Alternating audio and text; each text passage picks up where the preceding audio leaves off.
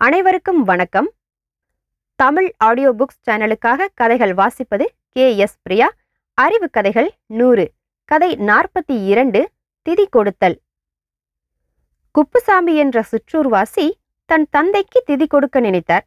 ஒரு ஐயரை அணுகினார். அவர் கொடுத்த பட்டியல் படி சாமான்களை வாங்கி வைத்திருந்தார். ஐயர் வந்ததும் திதி கொடுக்கத் தொடங்கினார். குப்புசாமி இந்த சாமான்கள் எல்லாம் எதற்காக? என்று ஐயரை கேட்டார். அவர் மேலோகத்துல உள்ள உன் தந்தைக்கு மந்திரங்களை ஜெபித்து அவருக்கு இவையெல்லாம் அனுப்பி வைக்கப்படும் என்று சொன்னார். குப்புசாமிக்கு பெரிய மகிழ்ச்சி.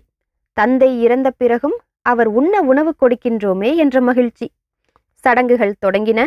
ஐயர் சாமான்களை பார்வையிட்ட போது அங்கிருந்தது புழுங்கலரிசி. இது வேண்டாம் பச்சரிசி கொண்டு வா என்று சொன்னார். உடனே குப்புசாமி சாமி எங்க அப்பாவுக்கு பச்சரிசி ஆகாது. அதை சாப்பிட்டதுனால தான் வயிற்று வலி வந்து இறந்தாரு. மேலோகத்துக்கும் இதை அனுப்பி அவரை துன்புறுத்த வேண்டாமே என்று வினயத்துடன் வேண்டிக் கொண்டான். ஐயருக்கு அப்ப என்ன சொல்வது என்ன செய்வதென்றே விளங்கவில்லை. இந்த கதை உங்களுக்கு ரொம்ப பிடிச்சிருக்கும். மீண்டும் அடுத்த கதைகளை தொடர்ந்து கேட்க தமிழ் ஆடியோ புக்ஸ் சேனலை சப்ஸ்கிரைப் பண்ணாதவங்க சப்ஸ்கிரைப் பண்ணுங்கள் உங்கள் ஃப்ரெண்ட்ஸோட ஷேர் பண்ணுங்கள் மீண்டும் அடுத்த கதையில் சந்திக்கிறேன். வணக்கம்.